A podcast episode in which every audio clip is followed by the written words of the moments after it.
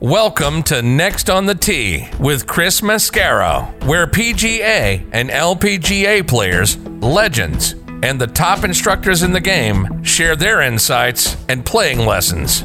Join Chris every Tuesday night as he talks with the greats of the game. Tonight's show is sponsored by the French Lick Resort, the PGA Tour Superstore, the Bobby Jones Apparel Company, Ben Hogan Golf, 2 Under, TaylorMade Golf, and Golf Pride. Now, here's your host, Chris Mascaro.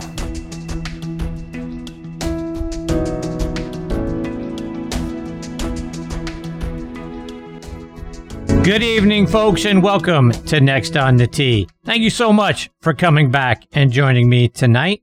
Before we get into tonight's show, I want to give a shout out to our new sponsor, the McLemore, which is a beautiful community resort and golf course up on the side of Lookout Mountain, just 35 minutes outside of Chattanooga, Tennessee. And folks, you got to see this place to believe it. Go look it up online at themclemore.com, McLemore, themclemore.com. Everything about the place is beautiful. The golf course is co-designed by our good friends Bill Bergin and Rees Jones. Our friend Kip Henley on Twitter said, outside of Pebble Beach, it's the most beautiful 18th hole he's ever seen. See why he says that by checking out the course and the resort online at themclemore.com. All right, now on to tonight. And I get to share two really great guests with you tonight, starting off with one of the designers I mentioned just a moment ago, and that's Bill Bergin. We're going to hear about the collaboration between he and Rees Jones at the McLemore. We'll hear about what they were able to do. How do you build a course on the side of a mountain? I mean, you look at Lookout Mountain, it's a beautiful place, and the views from it are spectacular. Put a golf course on it, and boy, I'm sold. So we'll talk about that. And the patch of land, that's the breathtaking 18th hole, again, that Kip Henley was talking about. You got to go online to themclemore.com to see what that 18th hole looks like. We'll talk about that and some of the other project that Bill is working on. He'll join me about 25 minutes from now. Following him, I'll be joined by Paul Branlund. Paul is the Eastern Sales Manager for Sun Mountain Sports. Go online to sunmountain.com to check out their great golf bags and pull carts. With social distancing now, maybe it's time for us to get back to walking more. They also have some ultra-lightweight bags, and their push carts look fantastic. Plus, you have to go online and check out their new Fin Cycle that you can actually put your golf bag on and zip around on the golf course on what's essentially a motorcycle. Looks like a ton of fun. I hope more courses start to put those in play versus the regular golf carts. Looking forward to having Paul join me about 25 minutes from now. And then I'm going to round out tonight's show by playing an interview that I did a while back with Andy Lano. Andy, as you recall, is a PGA Tour caddy for about 25 years, spent a long time on the bag with Kenny Perry. Andy actually went over to Ireland and played at one of the top golf courses on my bucket list now, which is Old Head.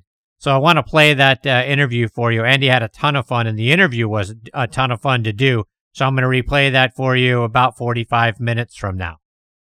So there you have it, folks. More great stories, tips, and information coming your way tonight on this edition of Next on the Tee. And as always, thank you so much for tuning in and taking the journey with me tonight.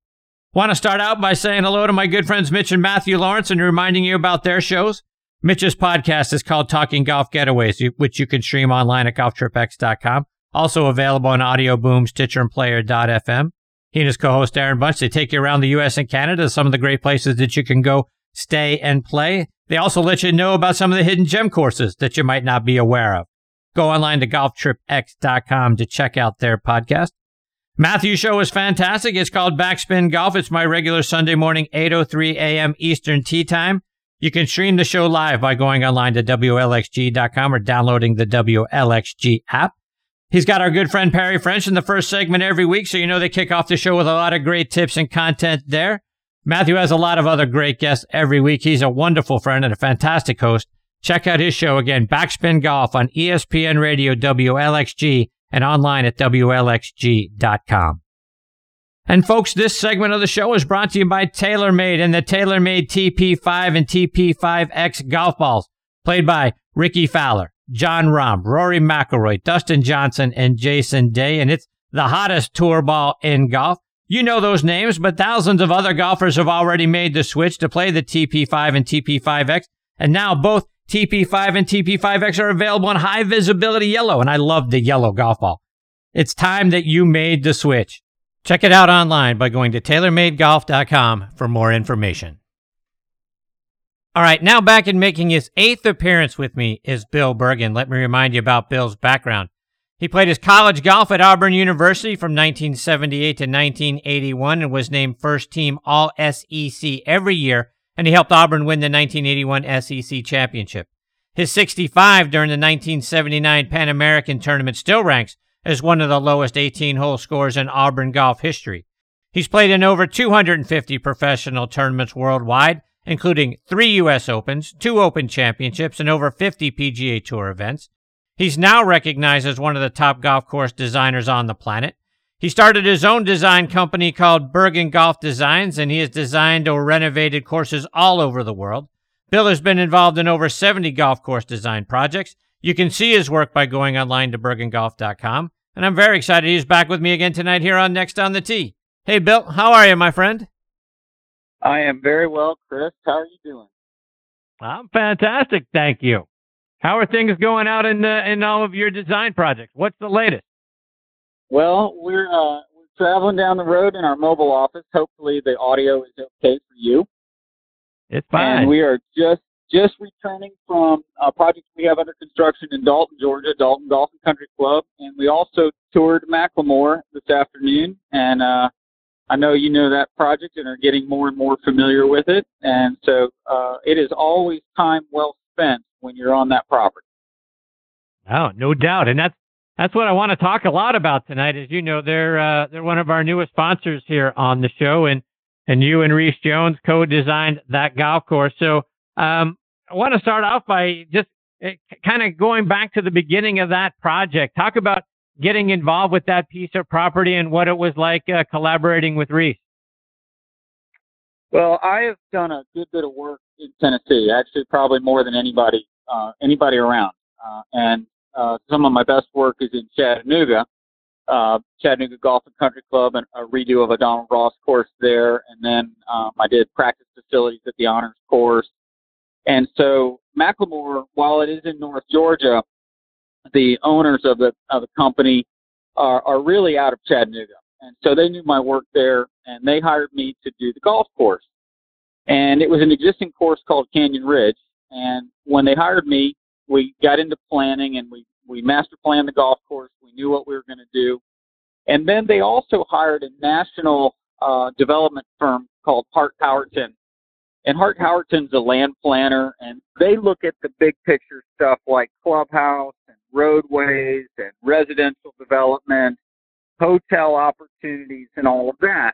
And in discussions with our owners, they were questioning what type of resort or facility McLemore would be, and they felt like, they really wanted it to be a property that draws people from all over the Southeast and more a really big regional development.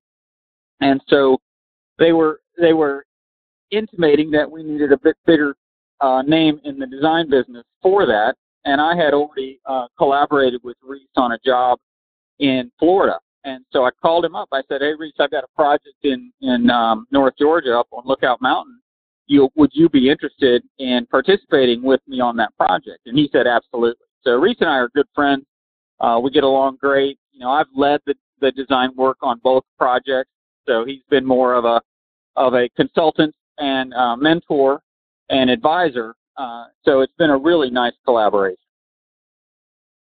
And you mentioned that it was a course before Canyon Ridge. How much of the original design did you keep, or was this a complete redo?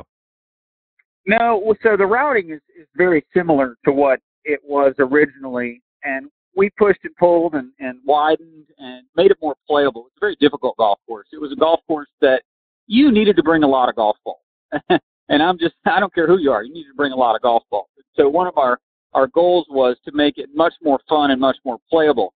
It is an incredibly dramatic, photogenic property. When you get there, you don't have to play golf to have a great time. I mean, you're simply blown away by the beauty of the land.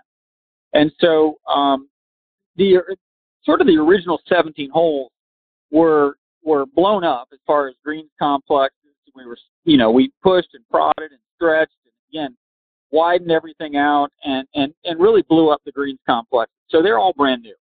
And then the 18th hole was on top of the hill, and it had a great kind of long-distance view to the mountain. But it was also the area where we needed to put our clubhouse, parking, and all of that. We just didn't have enough room to properly position this resort. And so our owner, Dwayne Horton, asked if we could possibly locate the 18th hole down the hill from its current location. And I said, well, let me go check. And there was a hiking trail down there. So I walked the property, and I came back bloody, scratched up, briars, all kinds of stuff. But I came back and said, hey, Dwayne, we can do this. And what we found was a rock ledge down there. It's a steep slope on the right side, but then it flattens out, and then it drops off the planet. And so left of our 18th hole, it literally drops 1,200 feet down to McLemore Cove. And, well, we're named after McLemore. So this was an incredible discovery and opportunity when we went down there and decided, hey, yes, we can build a golf hole here. And it was a challenge. It was an expensive hole to build. It's a hard hole to get to, but boy, is it worth it.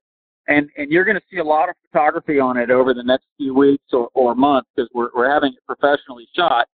And what you see in the photographs is going to be absolutely gorgeous, but it does not do it justice, Chris. When you get out there and you look down over the hill from the 18th green or sit out on the 18th fairway, the scope is so big and it just blows you away. So what an exciting place. So that's a brand new golf hole. And the rest of the golf course was completely renovated. So, Bill, and I don't want to leave the topic of the 18th hole yet, because I'm sure you saw on Twitter a couple of weeks ago, Kip Henley, who's from that area, talked about how it's the most beautiful finishing hole in golf outside, if anything he's ever seen outside of the 18th at Pebble Beach. So you talked about having to scale. Yeah, so talk about, how... You talked about having to scale down and all the things you had to get through to just see an area.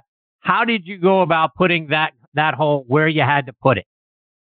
Yeah, so if the old 18th hole sat on the edge of a plateau, a high plateau. And what we did is we went 400 feet east and 100 feet down a hill. And 100 feet doesn't sound that much, but it really was a lot. And the 400 feet east took us to a point. We had this rock cliff, and we had to clear 7 acres of land. We weren't able to haul trees out from that place because it was so steep getting in and out of the golf hole that we had to burn on site. And Georgia has a restriction, so that kind of delayed our opening on that hole. But we burned all the timber on that site. We exposed rock. We basically cut the entire right side and pushed it left. And then we had to dynamite the area, between the tees and the fairway. From the fairway to the green, it actually fit reasonably well. We knew that we could do a nice golf hole. But from the landing area back to the tees, there was a deep ravine and a massive rock that Chris had. It had a 60-foot tree growing out of the top of the rock, probably 36 inches in diameter, growing straight out of a boulder. And wow. We had to blast that out. And it was the size of a house. I mean, it was a size of a good house. And so that was the only blasting that we had to do. But it was very challenging to build. And we all were really excited. I would tell you that it really exceeds my expectations. I had high expectations, but it exceeds them. And so it's just an amazing place to finish. Every group that plays the golf hole seems to take a photograph. And standing on the 18th green, just off to the left, and it's not unsafe, but just off to the left of the 18th green, it drops off 1,200 feet. And so, yeah, you don't want to get on the very edge, but there's plenty of room and room for your golf ball, and it plays nicely. A challenging hole, but a fun one. And you talk about all the people that stand and take a picture. So we get an idea that it's on the side of a mountain and there's a huge drop off. But talk about when you look beyond the 18th green, what you see. Yeah, so it's got this basically an infinity look, but when you're standing in the fairway, you see 3 tall trees, and then right on the edge of the rock is a small Virginia pine, which is kind of like our lone cypress, if you think about Pebble Beach and Cypress Point and 17 Mile Drive. You got this little Virginia pine right on the edge of the rock. Off of that, it looks like that tree is growing off of like a diving board almost. And the rock cuts underneath, so it has a reverse C underneath that tree. And so it's incredible. And then the land down below is basically just farmland. Beautiful wooded land there. You see, barns in the distance, and Pigeon Mountain is on the other side of the cove. So you're looking out into the distance to the mountain. So I think you can see, Rock City sort of says you can see 7 states from there. This is a similar view. Yeah. I'm looking at the site online again, the McLemore.com. And when you look out there, it seems like you can see forever. It's one of the most breathtaking sights I've ever seen on a golf course. And, I'll take Kip Henley at his word. He's seen a whole lot of great ones. And if this is right there with the 18th at Pebble, amazing. Very nice. So our tagline is play above the clouds. And it's an interesting tagline, but literally you'll be out at McLemore, and there are times when you're on 18 where the birds are soaring below you, which is really kind of interesting to watch them gliding and riding air currents, and they're lower than you are. And then the weather at McLemore is very cool. It's one of those areas. I think you were talking about Old Head earlier when I called in, but it's one of those areas where if you don't like the weather, just wait 30 minutes because it can change, and it can change dramatically. It's just an incredible microclimate of its own, and it sits. We're 2,000 feet above sea level. So we're not totally cool as far as like Highlands where you're 4,000 feet, but we are 5 to 7 degrees cooler than Atlanta or Chattanooga or the area down below. So it's just a lovely place to go, and it's rugged mountain, so it's a lot of rock. You'll see rattlesnakes occasionally, and it's just got that that rugged mountain type of look. Lots of boulders. Great place for hiking. There's hang gliding.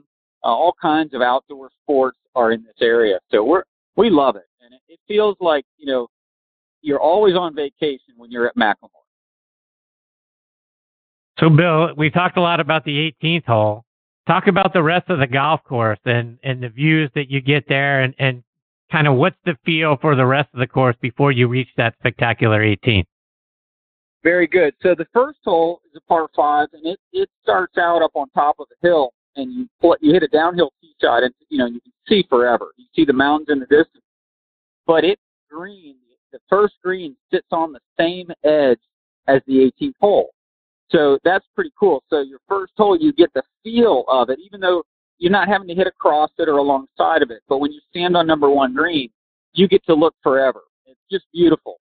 And then we have what we call the canyon hole. So number 2 plays down into a canyon with a beautiful lake. And really holes 2 through 7, you're kind of in that canyon. And so that has a certain feel about it. And then you rise back up to the 8th hole onto that plateau. And it's sort of a highlands area where the golf course is more straightforward as far as land movement. Still gorgeous, but it's more traditional, a highlands plateau. And then we have our holes that are on the edge. And so we've got 3 different topographies all within our 18-hole golf course. So it's really, really something special. A few favorites. Number 2 is probably the hardest hole in the golf course. Like I was saying, it plays down into the canyon. There's a beautiful lake that is in play off the tee, although unless if you hit it pretty long. But then the fairway wraps around the lake with the green on the far side. So it's a gorgeous, gorgeous hole, challenging, but really beautiful. And then the 6th hole is our infamous hole. It's a par 5 that the second shot probably drops 150 feet down into a valley on the green. So the tee shot's level and high, and then your second shot just drops straight down. Beautiful view and very dramatic hole. And so that's one that's, as Dwayne says, it's our least favorite and most favorite, depending on the person. No doubt. So from a designer standpoint, for those of us that are now dying to get up there and to see this course in person and to play it, talk strategy. Am I playing? Am I getting, it sounds like a lot of elevation change, a lot of it downhill. Am I also getting the same coming back the other way? Is it that much uphill? And how should I frame my shots to play it successfully? So good question. So the downhills are quicker and more dramatic. The uphills are softer and more gradual. And a couple holes that really stand out, the par 5 12th hole is a long par 5, probably in the 570-yard range.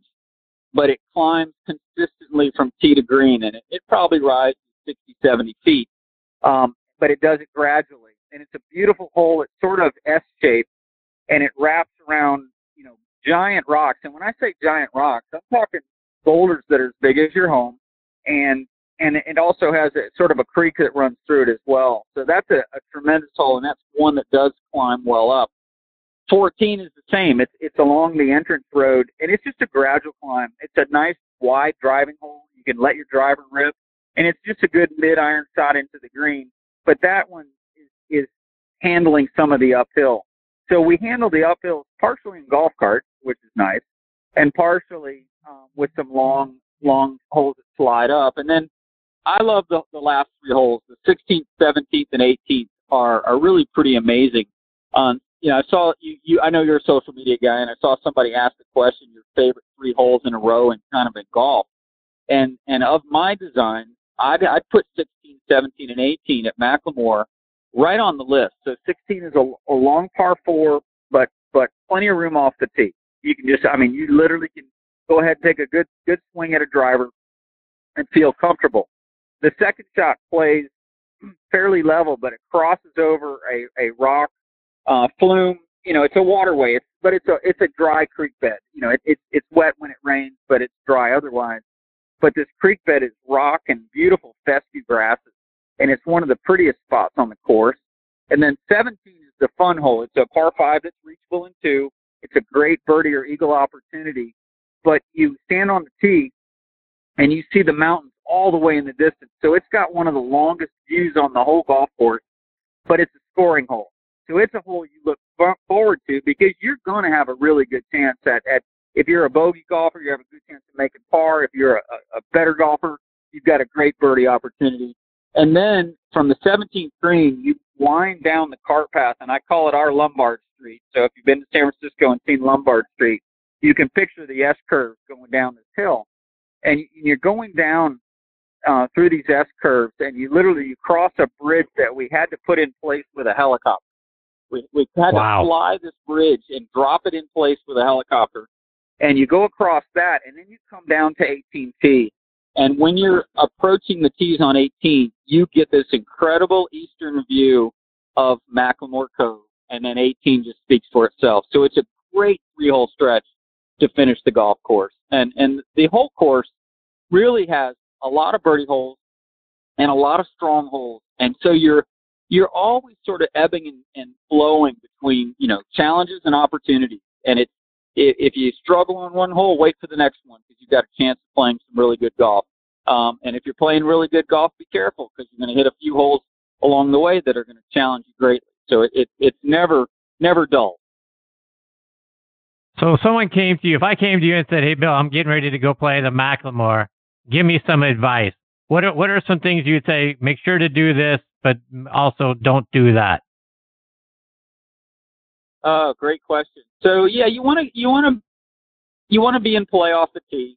We do have some natural tall grasses on the edges, but again, we have widened that out on each hole. I would tell you that it is a course that it is advantageous to play it twice because of the nature of a mountain golf course. There are some things you can't quite see, and once you learn it, you really go, okay, now it makes total sense to me. But playing it a second time is very important. We've got 5 par 3s. They're very, very much fun, exciting, great opportunity. And that makes it kind of a good scoring course because there are 4 par 5s, 5 par 3s, par 71. And so it's got a really nice mix of holes. And then one thing I haven't talked about yet is we've got just gorgeous bent grass greens. And you know what's happening in the South, and I'm as guilty as anybody, is we're doing a ton of ultra-dwarf Bermuda greens in the South, and they're fantastic. But it is still definitely a treat to play great bent grass greens. and McLemore, because of its 2,000 feet above sea level, its elevation, its climate is very, very suitable for bent grass. And we've got the new strain of bent grass called AU Victory, named after my alma mater. And it is a fantastic grass, and our superintendent has it dialed in right now as good as it gets. Bill, you mentioned a moment ago, but there's a lot of other things that the McLemore has to offer. Talk about all the other amenities that people will find when they go there. Well, first, you're going to like the climate. I mean, it literally, you feel like whether you've come out of Birmingham or Nashville or Knoxville or Atlanta or any of this southeast region, which is our draw, you feel like you've entered a new place. You feel like you are, like I said earlier, you feel like you're on vacation. Hiking is just wonderful up there because you've got such great topography and such incredible views. And then our clubhouse is under construction right now, and we can't wait to get it finished. Today I was watching the slate go on the roof. It's a clubhouse with some great raw materials, stone walls, beautiful wood, but also slate roof, and it just fits very well. And it overlooks a 6-hole short course. And this might be one of my favorite experiences that I've been involved with. We have packed an amazing amount of fun in 6 holes, and I'm telling you, you only need 2 clubs. You need a wedge and a putter, and you can play the whole thing, and you can play it in 30 to 40 minutes, and it's a great place to just have a great time. It's a great place to gamble, if I'm allowed to mention that, because a lot of people enjoy that. And so, and it's a place where we've already had numerous groups come, and they just play till dark. They don't want to quit. You just keep going around and around and around because it's that much fun. And once our clubhouse opens, I think it's going to be incredible how much fun it is to sit out on the back patio overlooking the short course. You look to the right, you look over the 18th hole down into McLemore Cove. It is just spectacular. Bill, before I let you go, remind our listeners how they can stay up to date with all the great work that you're doing on your website and on social media as well.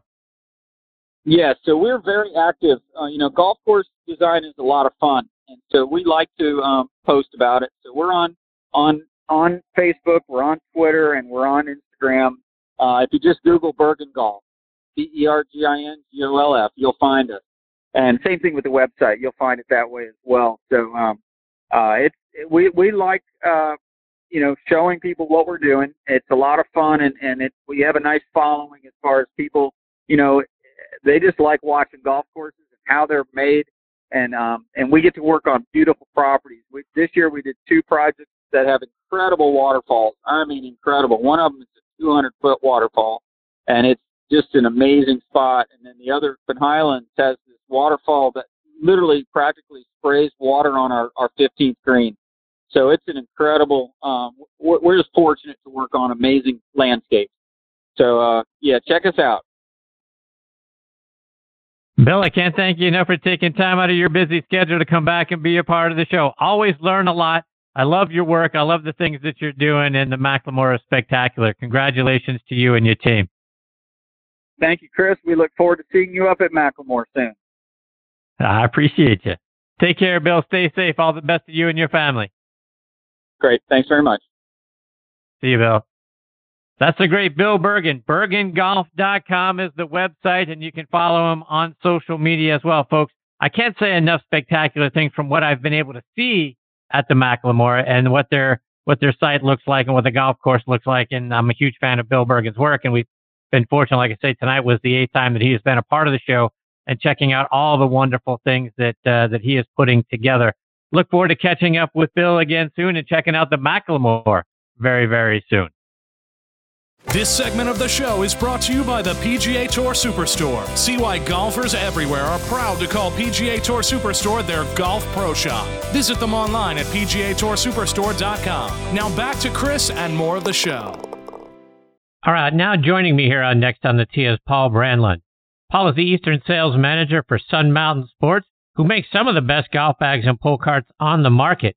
Sun Mountain's owner, Rick Reimers, also owns Finn scooters, which are a very cool new way for players to get around the course versus traditional golf carts. Prior to Sun Mountain, Paul spent several years at Daytrek as a sales manager for their golf bags, and prior to that was a store manager for Nevada Bob's. So he has an extensive background in the golf industry. Going back to Paul's college days, he played his college golf at Portland State back in the mid-'80s. He went on to Concordia University and earned his business degree in business management and communications. And I'm very excited to have him with me tonight here on Next on the Tee. Hey, Paul, thanks for coming on the show. Hey, thanks, Chris. Thanks for having me. So, Paul, anytime I have a guest join me for the first time, I always like to kind of find out, when did you first fall in love with the game, and who was the first person to put a golf club in your hand? Well, I actually started going to a driving range with my father. I grew up in Portland, Oregon. There was a short par three, and hit some balls and played there. And then I got to actually start caddying at a place called Waverly Country Club. It was Tiger Woods' actually last junior amateur title, I believe. So it was a nice club right down the Willamette River in Portland, and so we got to play free golf on Mondays. So that's what got me into golf, along with my dad, and then got into the retail business, and here I am today. And you played a couple of years of college golf at Portland State. Talk about your experience getting to play some college golf there. Yeah, it was just 1 year. I made the team. I was a three-sport kid in high school, and really had never really taken many lessons, and just was kind of a spring season golfer. So made the team, but didn't get to travel a lot. So that I quickly realized that I needed to find something to do with my career, because it wasn't in golf. So playing golf. So talk about your experience. You go from Portland State to Concordia. You get your undergraduate degree, and then getting into the golf industry. Talk about how that progression took place. Yeah, it really started right after high school. I started working at Nevada Bob's, and just kind of expanded my duties and kind of fell in love with the business. And I'm kind of a people person, so I enjoyed the retail business. Ended up spending, gosh, I think it was till 96, 10 years at Nevada Bob's in Portland. Worked my way up to assistant manager, and 10-year itch. Most people that are in retail that long get that itch. And kind of a cool story. I met my wife at the 1995 PGA show. She worked for the owners of Daytrek. She was the secretary, and that was all that happened there. I got married to her, and she ended up moving me back to the South. So that's how I ended up in Nashville. So here you are now with Sun Mountain Sports, and I tell you, the golf bags and the things that you guys have, when I was looking at them online, are absolutely spectacular. Talk about getting to be a part of Sun Mountain Sports, and then let's talk a little bit about the golf bags that you guys have to offer. It's a great company. Our owner, Rick Reimers, who you mentioned, is a good player, and we've always talked about golf bags, golf products made by golfers. Most of the people at our company are good golfers, play golf, have been around it for a long time. And, we're a very nimble and quick company. I heard a saying one time, it's not the big that eat the small, it's the fast that eat the slow. And I truly believe that. I've been involved with product development teams over a couple of decades. And if you can move quickly on something, identify an opportunity. So I think that's where we have a real competitive advantage, and Rick has done that over his years, from making Ping's golf bags originally for Ping and Callaway, lightweight materials. He grew up in South Dakota, moved to Northern California, was a golf professional, and he realized that golfers were carrying around, I'm sure you guys remember, these big, heavy vinyl bags from companies like Miller or Burton, and he realized the need for a lightweight material in a golf bag. So the original stick bag came out, which he kind of farmed out to Ping and Callaway at that point, and lightweight sandbags. And then he invented the first retractable leg sandbag in the late 80s called the Sun Mountain Eclipse bag. And so that, I remember in retail, we would get 70 or 80 of those things in, and they would just fly out of the stores. And then he invented the push cart. It used to be a pole cart with two wheels. So We actually celebrated our 20th anniversary of inventing that push cart last year, so 20 years ago from last year. And then also the first waterproof, breathable stretch rain gear called the Rainflex. We've had tour pros wear that over the past. So, and then later, obviously, we'll get to the fin cycle, but that's his latest invention. So I want to start by kind of going through some of the inventory that you just talked about. And I want to start with some of the light bags that you have available. You have an eco light bag that I was reading that the fabric is actually made. Each bag is constructed of a fabric that is from 20 recycled plastic bottles, which is outstanding. And it weighs less than 4 pounds. Talk about that bag. Yeah, there's a real effort with everybody, obviously, to create sustainable materials and products. And that is one that just kind of came about, that, and we'll probably continue to expand that. That's done well. There's some great bright colors. You don't add a whole lot of weight to it. And then it's, it's sustainable. So we're recycling those water bottles and using it in the materials. And we're actually a part of this program where we give back 1%. For the planet. They have a fund that they give back for environmental causes. So it's been kind of a neat new product for us. You mentioned a moment ago, Paul, that the bags are designed by golfers. And one of the things that struck me as I was looking over the different models, like the C130 line, or all the storage areas that you have in that bag, all a different slot for every club. So we don't get the rattling of our golf clubs as we're carrying it, or it's in the golf cart. Talk about some of the different models and really what sets them apart. Well, like you mentioned, the C130 for us, we have always been known as a stand bag company, in our early origins, and the C130 has been out for over a decade now, and it's consistently rated the number one cart bag in the industry. It's our number one bag. It has individual dividers that go all the way down. Like you say, there's pockets out front and the side of the bag, everywhere where you would want a pocket. It has a cool name, so the brand identity or that model identity is kind of stuck with it. People come in and ask for it. We actually, 2 years ago, came out with a supercharged version of that bag, too. So if you're out there on the golf course, you can plug your cell phone into a USB port that's kind of molded into the side pocket of that bag, so you can charge your devices. A lot of the carts now have charging stations in them, but some people are on carts that don't, or maybe they use this on a push cart, so they want to keep their devices charged, whether it be a cell phone or a GPS unit or whatever. So that is one. We also have another cart bag that's designed more or less for our push carts, that has a flatter top, that has all the pockets on the top. So when you're pushing the cart, you have access to all your pockets. Our most popular lightweight stand bag is the 2.5 plus, which is 2.69 pounds. I've been in the industry for a long, long time, and to my knowledge, it's the lightest weight full-size stand bag that's ever been produced. It's a very lightweight material we use. The straps, everything, the plastic.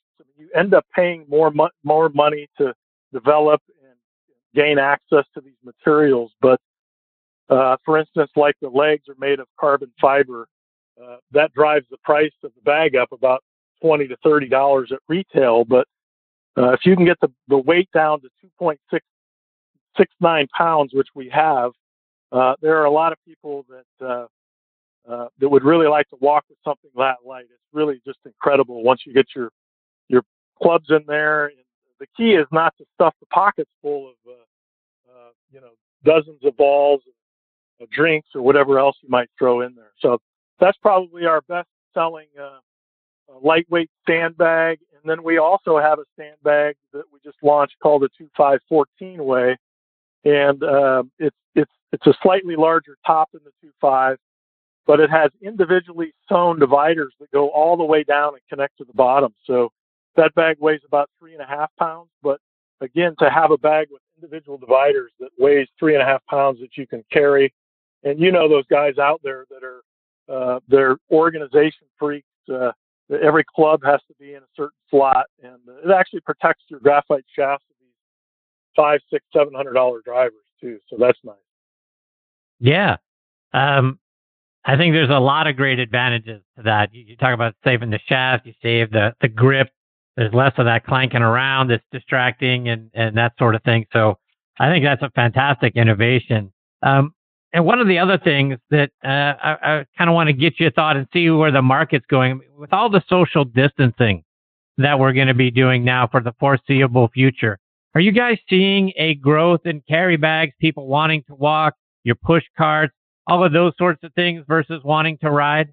Yeah, it's we're in this is strange times for everyone, and the fact that people are wanting to social distance, and you know, the great news is golf courses have been open and they've been flooded. Rounds are way up where I am in Nashville, and I think across the country when the golf courses have opened. But absolutely, we had a conference call with our owner Rick probably 4 weeks ago, and he talked about that. What products we think that this might be here for a while. So actually, our push carts are sold out right now until September. We were obviously caught by surprise. By more and more people wanting to walk and during this time. So we've ramped up production of push carts, and we just can't get enough of them right now. Our lightweight 2.5 bag is pretty much sold down to almost out of stock. So to your point, walking, pushing a cart, and then this last thing that we'll talk about is the fin cycle, which is really a lot of fun as well. No doubt, and I want to get to that in just a second, but you mentioned that the push carts are now out of stock, and I know you've got 3 models of those, but I want to give you an opportunity to talk about those push carts and how easy they are to store and then use. Yeah. So the original push cart design was the speed cart, and we still have that model. It's just kind of evolved. We've updated some of the accessories on it. It has we have a number of patents, which I think helps us kind of continue to innovate and keep the competition from gaining any kind of a leg up. But this particular wheel in the front folds under. This is our most robust cart for, let's say, fleet rentals that golf clubs are going to be bringing product in to leave out, and they don't collapse down as much, but it's a pretty rigorous cart. We've got bungee cords on the top and the bottom brackets, umbrella holders. We have a cell phone holder that has a charging station that can be applied to it. So that's our most popular cart is the Speed Cart GX. And then we have a Pathfinder series that we launched a couple of years ago, off of a cart called the micro cart, and really that was going after the collapsible cart. So this particular product, the Pathfinder 3 and 4, we have a 3-wheeled version and a 4-wheeled version. 4, a little bit more stability on side hills. 3, obviously similar to our speed cart. But the key to these carts is that they fold down really in about 2 seconds. And, there's some competitors out there that do pretty well in this category. But one of the things we really wanted to try to do was to make the cart pull down very quickly because some of the other carts take quite a while to pull down. So the Pathfinder 3 and 4, much more collapsible, about 20 to 30% lighter in weight. And, we're really selling a lot of products now to schools, colleges, and high schools. And this is one that in particular that they like because they can fold it down quickly. It doesn't weigh very much, and they can transport it easily because it doesn't take up as much space. Now let's talk about the fin scooters, because this is probably one of the coolest things to head golf in a very long time. Talk about what that is. Yeah, so our owner, Rick, he's ridden various products, the Segway, the golf board, and found them a little bit difficult to ride. You end up focusing a little bit more on the ride as opposed to your golf game. So he really kind of boiled it all the way down to, well, everybody knows how to ride a bicycle. So that's what he came out with. Was last year we started shipping in July what is known as the Fin Cycle, and it's basically a sister company of Sun Mountain Sports. It's it's under the umbrella of Sun Mountain Motorsports. But basically, it's a two-wheel electric scooter that looks like a motorcycle, but it only weighs about 75 pounds. I get a lot of looks, Chris, because when I transport mine right now, I just basically hoist it up on the back of my Toyota Highlander on a bike rack, and I'm going down the interstate, and I get all kinds of looks. But it's great. The number one reason, and not a lot of people kind of know this, is the number one reason why golf is not growing is that people don't have the 4 and 5 hours that it takes to play around. I'm a parent of 3 kids. Travel sports, I think, has really impacted golf. And so if I could tee off at 7:30 and with 3 other players and play in 2 to 2.5 hours on a fin cycle, which I can, then we think that a guy that plays 5 or 10 rounds might all of a sudden play 15 or 20 rounds. And if we can multiply that by the amount of golfers out there that just don't have the time to play anymore because they're into everything, we think this can have a real substantive impact on the growth of the game for the future. So, and I agree with that 100%. It seems like it's a no-brainer for how it'll let the pace of play improve who knows how much, right? Are you starting to see courses starting to reach out, bring more of those in and start to replace the traditional golf cart? How is the industry embracing it? It's embracing it good. It's been a little bit slower than we anticipated, only because the golf business is fairly slow to change. And it's been good to see the USGA come out with new rules. I don't know about you, but even before the pandemic, I was leaving the flag in all the time. So it's been nice to see a relaxing of the rules. And but we really see, for instance, I have a course in Memphis. It's just across the border in Mississippi. He started out with 4.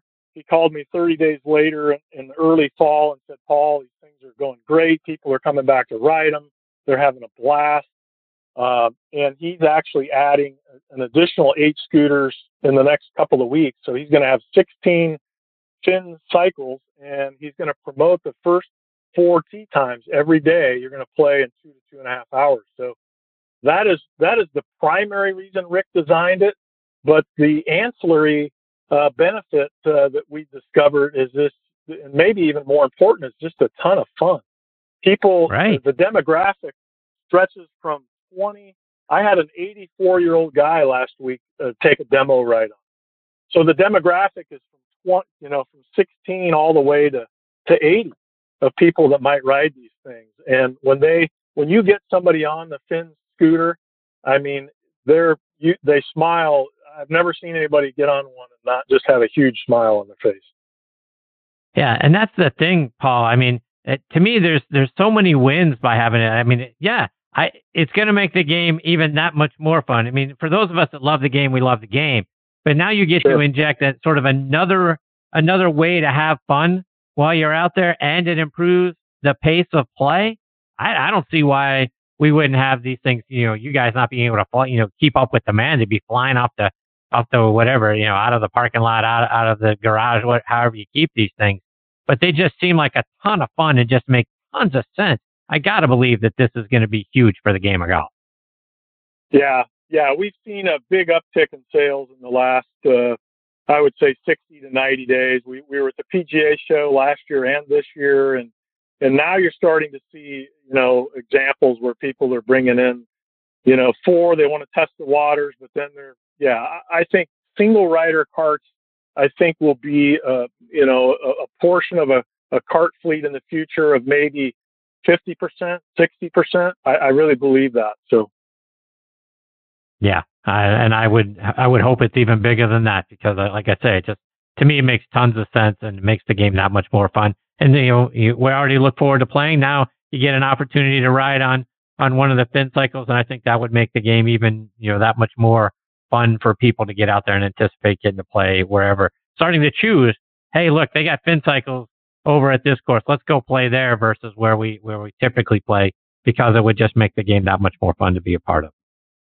Well, I just spoke with somebody in Western Kentucky, and he said those exact words. He's seeing people just come to his course just to ride those. So, yeah, and I would certainly understand why you do that. Just a couple more, Paul, before I let you go. And you mentioned the PGA Merchandise Show, and if we get to have one in January of 21, so 6-7 months from now. And I'm not asking you to give any trade secrets away, but are there some hints to some things that we might look forward to coming out from Sun Mountain or from Finn Scooters, Finn Cycles, that we might anticipate or look forward to seeing at the show? Yeah, we have not, Chris, exhibited Sun Mountain bagged outerwear at the PGA show for, I think about 6 or 7 years now. We have 36 reps across the country, and they're in their accounts all the time. And we've just kind of chosen to kind of take a different direction and just, spend some money in different areas of the company. But we've been there with Finn in the last 2 PGA shows. We'll be there again this year. And there might be something new down there this year. You'll have to check it out. All right. Fair enough. Paul, before I let you go, let our listeners know, how can they stay up to date with all the great things you guys are doing, whether it's on your website and in following both the brand and you on social media? Yeah, thank you. It's sunmountain.com for the golf bags, outerwear, and push carts, and then Finn Scooters website. You can actually go on there, and there is a course locator, so you can put your zip code in and find out where you can go and ride a Finn cycle. I urge you to do it because it's great fun, and social media, the same tags on that as well. Well, Paul, I can't thank you enough for taking time out of your night to come and be a part of the show. You're fantastic, my friend. I hope you'll come back and join me again sometime. Absolutely, Chris. Thank you. And I'll give a plug to McLemore. Bill, I've played a couple of his courses here recently, and just recently been up to McLemore. It's one of my accounts. It's a beautiful facility. Wow. I'm tickled pink to have them now as part of the show, and looking forward to experiencing it myself, hopefully very soon. Paul, take care, my friend. Thanks all so the much. Best to you and your family. Stay safe. Look forward to catching up soon. Thanks for having me, Chris. Okay, thank you. Bye. See you, Paul. That is Paul Branlund, and Sun Mountain Sports is the brand, sunmountain.com. And folks, I'm telling you got to go online and check out these Finn cycles. I mean, it's like a small motorcycle that you can strap your bag to, and off you go to your ball. And it would be a fantastic way to maintain the social distance that we all have to do right now. But moreover, it's just another added layer to have fun out on the golf course. I can definitely see a time where you start to think about, well, I could just go play, this golf course and, my old sort of tried and true. Hey, but think of these spin cycles over at this course. Go try that and see what that's like. I think it's going to be a ton of fun, and I'm looking forward to finding a course that's starting to add those and see what that's like. So kudos to those guys. All right, before I get to my next guest, I want to give another shout out to our new sponsor, the McLemore. The McLemore Mountaintop Community rests atop the highlands of Lookout Mountain, Georgia, overlooking historic McLemore Cove and Pigeon Mountain. Surrounded on all sides by state and national parks, historic land districts, and private land trusts. The resort features an 18-hole Rees Jones and Bill Bergin championship course, a gated residential community, and a planned clubhouse opening in the fall of 2020, plus planned hotel and conference center. The dramatic 18-hole course is made up of a variety of golf experiences, combining canyon holes, highland holes, cliff edge holes that are well-suited for the beginning golfer as well as the senior player. McLemore also offers a wonderful 6-hole short course called the Cairn. Designed by Bill Bergin, the Cairn provides players with a short warm-up or cool-down before or after a round, or a relaxing way to improve one's game with family and friends. McLemore is located a short driving distance from Atlanta, Nashville, Knoxville, Birmingham, and Huntsville, and just 35 minutes from downtown Chattanooga, voted #1 best town in America 2 years in a row by Outside Magazine. While a private course, McLemore offers stay-and-play packages for guests in club-managed properties, as well as a number of membership opportunities, including social memberships, non-resident memberships, and corporate memberships as well. For more information, please visit McLemore online at themclemore.com or give them a call at 800-329-8154. All right, now I want to play that interview I was telling you about at the top of the show where I got to spend some time with Andy Lano right after he had gone out and played over at Old Head, which is a spectacular golf course over in Ireland. Go online to oldhead.com to check it out for yourself. Take a listen to Andy's experience while he was over there playing. All right, now joining me on the French Lick Resort guest line. This is one of the wonderful things about doing this show and becoming acquaintances and becoming friends. From there is having guys like my next guest, Andy Lano II, joining me on the show. Andy sent me a text message on my drive home tonight telling me about a recent trip that he had and something that we talked about here on the show a couple of weeks ago out to a course called Old Head. And folks, if you haven't listened to that segment, please go back, find us on, we're on so many different podcasting sites. Certainly you can find us on Podbean and iHeartRadio. And take a listen to that segment because it was fortunate enough that I got to have their brand manager Brent Dornforn from Old Head on the show and talking about what a wonderful place it is, and it has certainly risen to one of the top courses that I have on my bucket list to go play. And it's an absolutely spectacular piece of property, one that's barely 20 years old, but you'd swear it had to have been there since the 16 or 1700s. Because let me just tell you, it is on a piece of land in Ireland that stretches out 2 miles. It's a peninsula now, 2 miles out into the ocean and 300 feet above it. And it's got a great golf course on it. Well, anyway, Andy sent me a text message and said, guess what? I played Old Head and it was spectacular. I said, geez, will you come on the show and talk about what it was like? And he said, absolutely. And I'm very honored that he's taken a few minutes out of his night to come back on the show. Hey, Andy, how are you? Hey, Chris, doing great. Yeah, doing great. Love the show. And, you just explained it. It was absolutely fabulous. Yeah. What got you there and what was it like?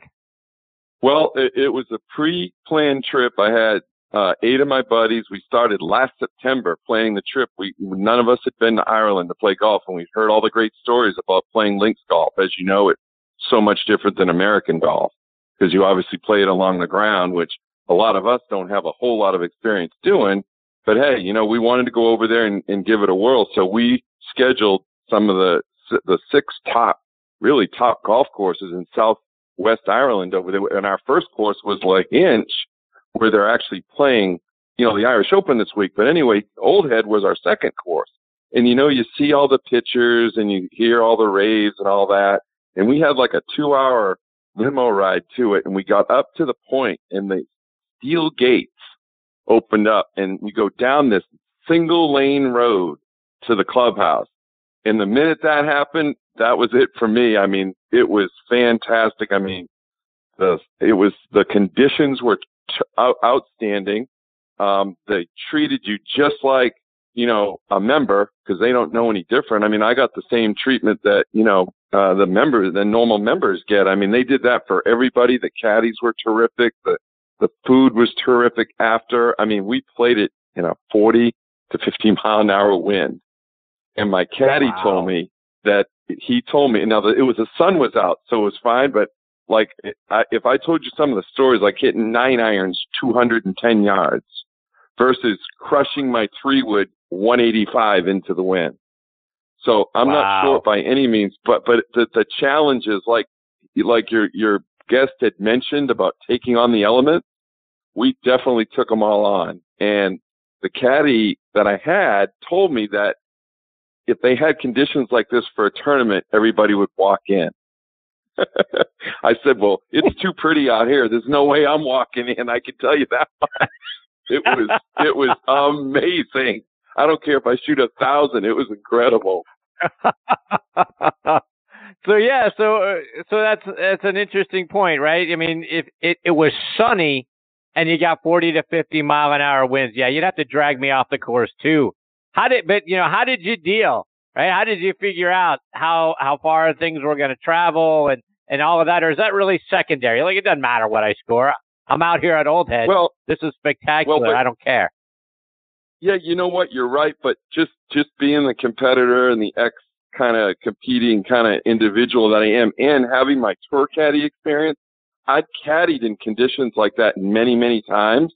So I considered myself to have an advantage that day on my on my cohort, so to speak. And then to have the local caddy who had been there quite a long time and to have his input on green reading, et cetera, it was interesting to have him try to say, you know, you probably need to hit this. And I'm thinking, no, bro, I'm going down 2 clubs. And he'd look at me kind of funny. And all of a sudden I hit a 9-iron in there 12 feet from 190, because all you do is you just get it up in the wind and the thing just goes and bounces. So it was definitely challenging, but it was a very fair golf course, even in the wind, wide fairways, tremendous condition. I mean, honestly, the greens were lightning, and obviously a few of them got borderline unplayable with a 50-mile-an-hour wind like the. But I mean, again, that was all kind of secondary. That's just the way it worked out, and we did catch great weather in Ireland, actually. For our 6 days that we were there. So, Andy, for those of us who have seen the pictures but wonder what it's like to be on that golf course, condition, wind aside, and all that sort of stuff, kind of take us through it. Like, let us see it through your eyes. What was the golf course like, and what was the scenery and the surroundings like? So, honestly, it's pretty hard to concentrate. I'm looking out. Almost every hole, I'm going to think, almost every one of them, I can't remember, maybe one or two where you cannot look out over a cliff. And you got to be careful where you're walking, too. I mean, they are real guarded out there. But, I mean, just the view and to think that you're trying to hit a golf shot. Like I aimed one hole, I remember, was a par 3. Looked like you could spit on the green. I aimed it 80 yards right of it, and the wind brought it back. And then another time I sent one out over the ocean. Like I tried to hit it in the ocean and the wind blew it back onto the fairway. So you have to have a really kind of an imagination that you probably never have taken on before, because you really don't get those kind of conditions here unless you're, you know, at Pebble or you're on the coast somewhere where it can blow a little bit, whatever. But I mean, like I tell people, and not to knock Pebble, but I mean, this place was Pebble on steroids. It was incredible. Like it was amazing. I mean, I can't, you know, say enough great things about it. And like I was saying earlier to you, I look forward to getting another swing at it when I actually know where I'm going. Cause, you know, when you play a course blind, it's kind of tough to try to figure out, you know, but when you get that one round, you kind of know, you know what? I know that knob's over there, or I know that certain thing's kind of in that place, and that makes it even more fun. You mentioned, you know, having to be careful where you walk, because, again, it sits about 300 feet above the Atlantic Ocean, and you got rocks and all that other stuff. So, you know, when you're peering over the edge every once in a while, what's it like? Well, the way I was playing golf that day, I almost wanted to jump, but I didn't, because, you know, you can't take yourself too serious or golf too serious. But I mean, it's honestly, you just are amazed that God could put a place like that on this earth. And I mean, it is in the creation of the individual that went out there, and he did and was able to make it like it's a very playable kind of place. And it looks like it's been there 1,000 years, and it's only been there 20 years, which is a real compliment to it. I mean, the clubhouse is very new and very outstanding and beautiful, and the food that we had in there was terrific. But yeah, I mean, the whole thing is, it's, you know, as you know, golf's a sport of concentration, but it's hard to concentrate out there when you're looking at waves crash, and I mean, the wind was whistling, and the water, I mean, I've never had an experience like that. And I've been all over the world and caddied in some spectacular places, but that one definitely reached the top of my list after, you know, and I just feel fortunate enough that I was able to, you know, go out there and spend 4.5 hours. One of the things you definitely need to go, for sure. Put it on your bucket. I promise you. Absolutely. Yeah. Yeah, after Augusta National and the Old Course comes Old Head on my bucket list, Andy. I promise you, it's risen quickly to the top. One of the things that Brent told when he came on the show was how they had some severe storms, you know, back in the day, and waves crashing all the way up onto the golf course. So you figure that's 300-ish feet.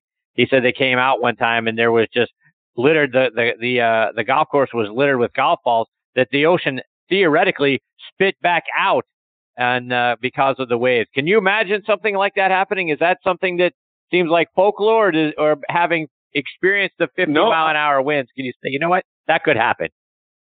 No, I believe them, and I can say that I donated, and one of those balls might have been mine.